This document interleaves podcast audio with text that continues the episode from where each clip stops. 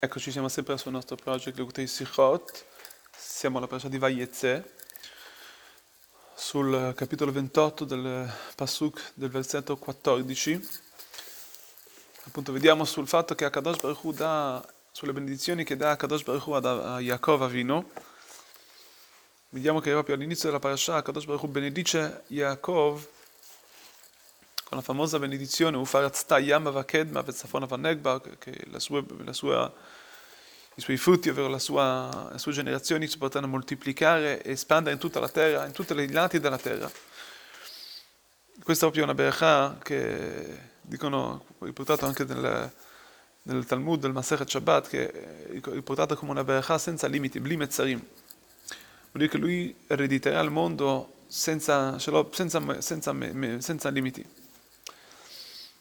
Vediamo che anche Abraham e Yitzhak sono stati benedetti da Kadosh Baruch Hu, che anche loro verranno a ereditare la terra, ma nonostante ciò le loro benedizioni avevano, erano, erano, avevano un certo limite, erano limitate. Mentre Yaakov, Yaakov aveva avuto questa benedizione, Ufarazta Yama Kedma, vuol dire la sua, la sua benedizione è stata una benedizione proprio infinita. La domanda che chiede, che chiede il Rebbe per quale motivo Yaakov, proprio Yaakov ha meritato di questa benedizione?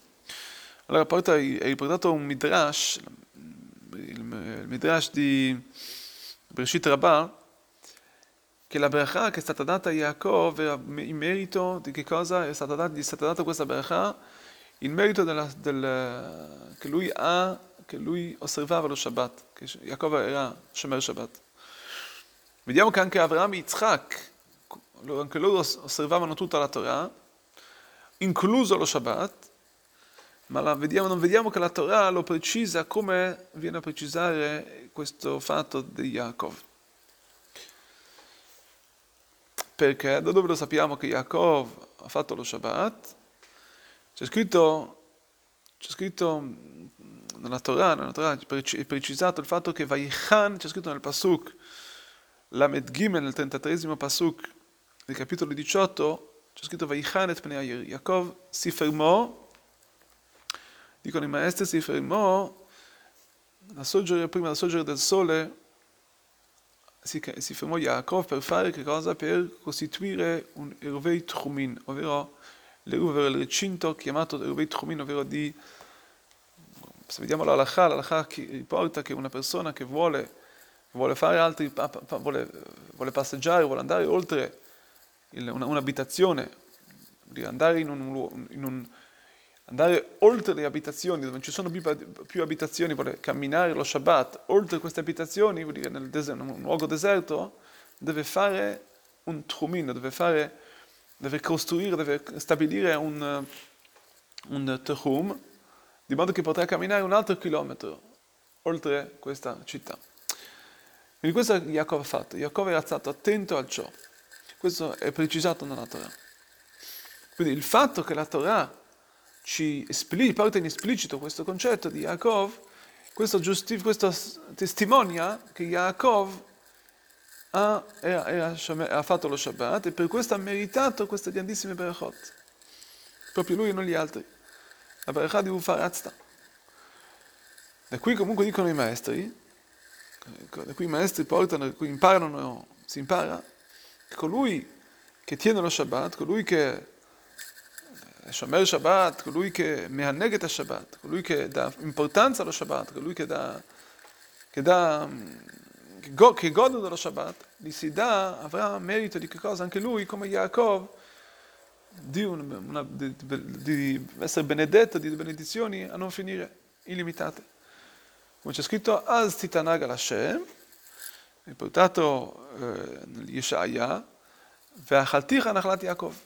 Quando tu godrai di Hashem nello Shabbat, ti darò la nachalat di Yaakov, ti darò la benedizione che ho dato a Yaakov. Che appunto c'è scritto Ufarazaya Mavakela di questa parasha.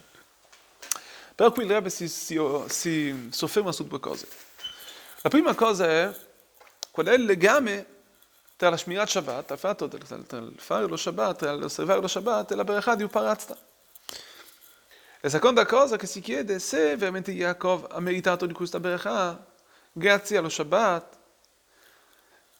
Per quale motivo imparano i Chachamim da questo che colui, ogni persona, ogni, ogni persona, ogni colui che farà lo Shabbat sarà merito di Kol Amitaneg gli darà la Chalat Yaakov, allora sarà merito della medizione di Yaakov di queste berchot illimitate. Allora, questo, su questo vediamo come il Rabbi ci dà una spiegazione mistica molto molto forte, molto importante, molto bella. Su questo vediamo l'importanza dello Shabbat, la grandezza dello Shabbat sulle altre mitzvot. In ogni mitzvah si può vedere una, una differenza.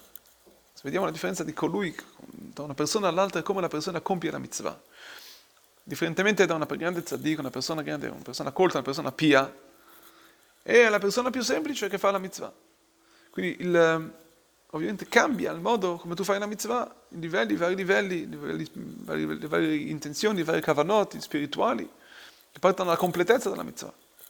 Sì, come una persona può fare la sukkah, la, la sukkah la può fare con le più grandi chubrot, con le più grandi più, più, mm, più attenzioni, i tefillin si possono avere, tefillin, due paia di tefillin, o tefillin più, più grandi, più, insomma, più, con, una scrittura, con, con una, una scriba speciale. Mentre lo Shabbat vediamo che lo Shabbat, il, il non fare lo Shabbat, vuol dire astenersi di una melachà, astenersi di fare un lavoro Shabbat, è per tutti uguale, non cambia. Non fa, non fa differenza alla persona più grande, alla persona più piccola, alla persona più pia, più... Siamo tutti uguali, non, c'è, non, c'è, non ci sono livelli, non ci sono differenze tra uno e l'altro.